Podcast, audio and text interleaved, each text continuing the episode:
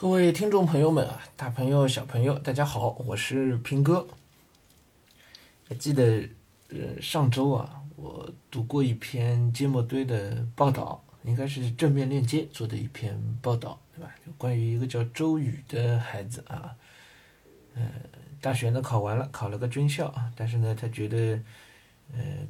这就是他在北大附啊，北大附中考高考考出来的成绩。哎，他觉得如果自己当年没有来北大附啊，啊是留在自己本身所在的河北的这个衡水中学的话呢，应该能够考得更好。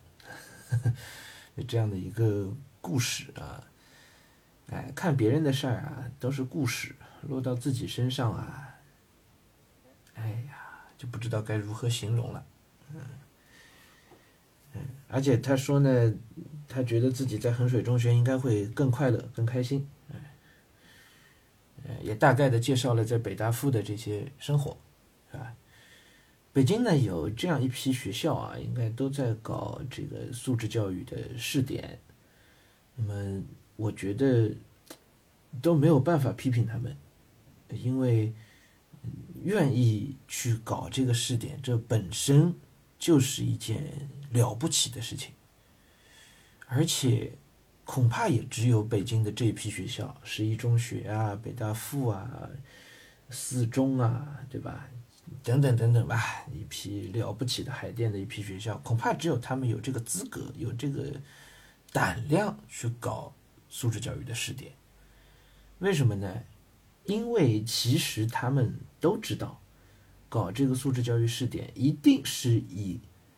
部分的损失高考的成绩作为代价的，这个话这么说可能政治不正确啊，哎，但是是这个意思啦。也正是因为这一点，所以除了他们以外，没有学校有这个胆量、有这份魄力去搞这个素质教育试点。北大附的素质教育试点，通过周宇的这篇报道，我们就看到他怎么搞的呢？就是前两年完全不搞应试的任何东西。对吧？高一高二是完全放弃应试的，都是通识类的教育，就是大学的上课方式走班制啊等等。十一中学搞的也是走班制，被呃四中我记得以前也搞过这个走班制，我不知道现在情况怎么样啊？哎，都是这样的，这都是一步直接迈向共产主义，就一步迈到美国高中的那个教学的模式了。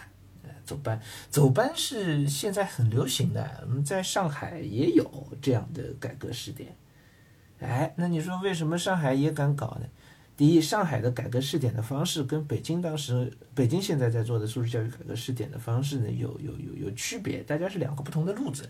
上海这头更多是直接面向未来出国的，对，是是出国，所以他其实是根本不 care 你高考，OK，所以他们敢搞。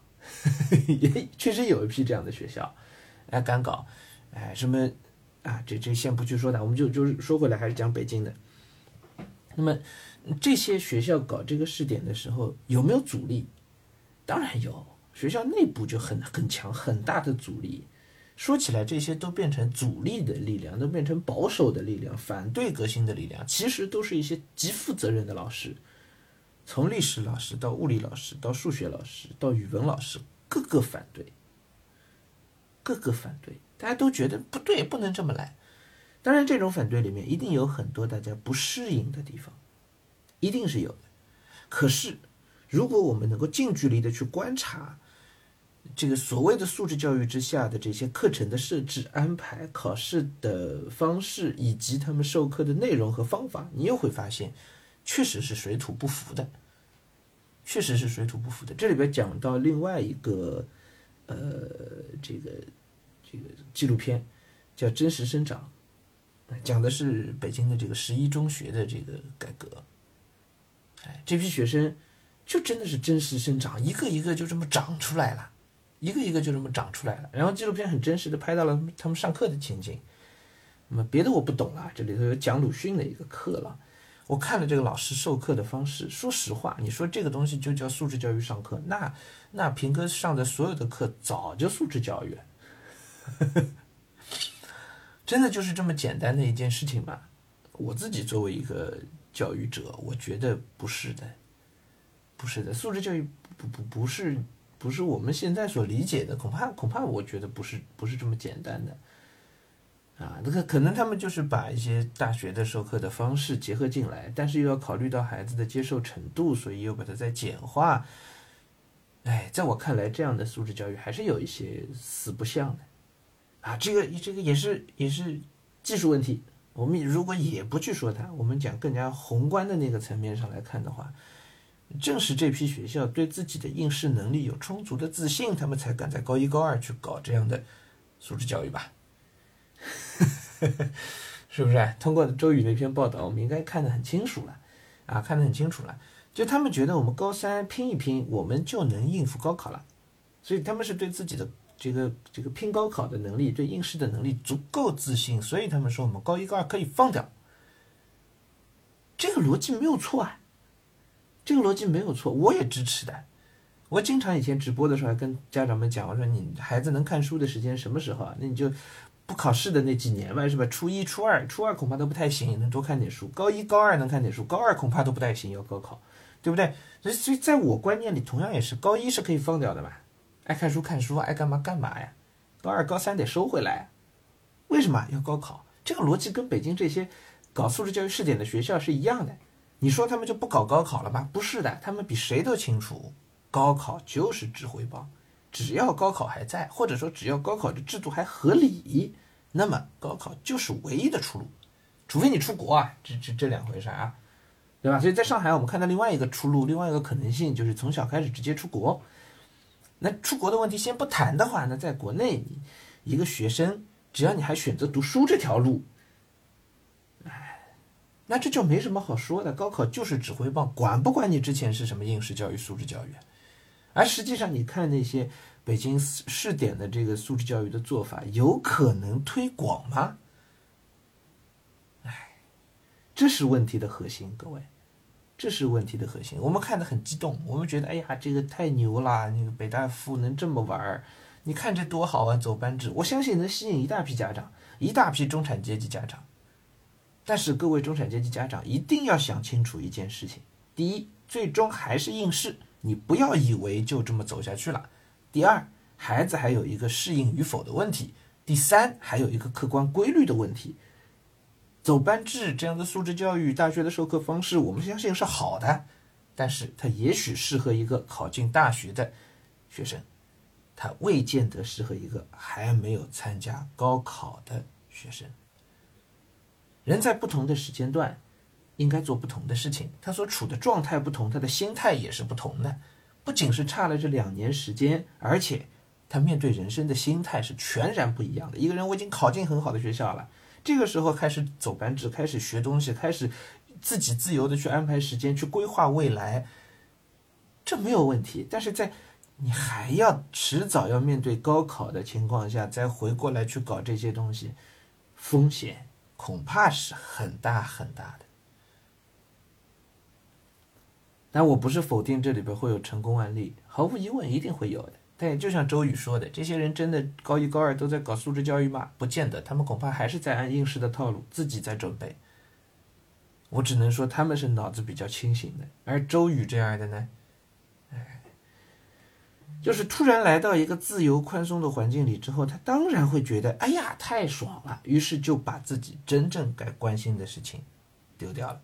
丢掉的代价是什么呢？就像他说的，前几年自己是可以用手机的，微信群无限多。现在读军校去了，哈，这四年他补回来，他不能用手机了。人生的代价都是要早一点付，比较划算，因为你未来有无限的可能性，对吧？晚付代价是很痛苦的。我们拉到人生的这个长度上看也是一样，一个人二十多岁的时候不断的在付代价，这是一种预付，你对未来充满期待，所以你不觉得你付的代价有多苦。那一个人如果到六十岁才开始付代价，体感完全不同。所以某种角度讲，人生是一个 timing，是一个时机把握的问题，什么时间干什么事情，其实是这个问题，你能不能匹配的好，能不能匹配的好。所以通常我们都会说，因为社会的架构摆在那里，你不能二十多岁的时候去干四十多岁的事儿，你不能十几岁的时候干二十几岁的事儿，对不对？各个层面来讲都是这样的，啊，你就这个这个打乱时间去干这些事儿，嗯，那迟早是有代价的，其实，迟早是有代价的，所以说实话，我对这一这这一系列的这个素质教育改革啊。呃，远远的看，我我我拍手叫好，对，就反正叫好也不用买单，是吧？嗯，我觉得这个很棒，嗯，但是凑近了距离看，我觉得问题无数。他们的这个试验的勇气，我我我击节赞叹，嗯，双手叫好，但是如果真的落到自己身上，我的建议还是，一定一定一定要慎重，啊，更何况这里边还有另外一个事情我没有给分析的，那就是这个里面其实还有巨大的家庭背景的差异，巨大的家庭背景差异，啊，这个影响在里头可能也是致命的，可能也是致命的，啊，尤其所以对普通家庭来说。啊，或者是对普通中产阶级家庭来说，因为中产一般都是以那个资产多少来划分的，对吧？他没有太多考虑社会资源等等的问题。呃，如果普通的中产呢，我指的就是这些有有点有点钱，通过自己辛勤工作努力换来的有有点钱，但是能调动的社会资源不够多的这种普通家庭，啊，更加要慎重，啊，因为你承担不了风险，承担不起这份风险的。所以周瑜的这个故事，我觉得教训很深刻啊。那你说这事儿对他长期没用？其实是有用的，而且他军校出来，他也不会很很很差，不会很糟糕。这孩子长远的底子打的是不错的，只不过这几年会比较难熬一点，出来可能会比别人付出更多的辛苦一点。他其实就是就是要用后面二十多岁的一些年份、一些一些时光去去补这个代价了。但是如果他补得过来的话，我相信他未来的人生一定会绚丽多彩的，好吧？好，行了，今今天我们就就跟大家聊到这儿啊，也是有感而发。就之前其实就想说这个事儿，但是一直也没逮着机会啊。今天我们就聊几句。呃，这个节目我们之前其实读过这篇报道啊，大家可以回过头去听一下那个报道，也可以自己找出来看一下啊。这个结合起来一起服用啊，应该。更有体会啊。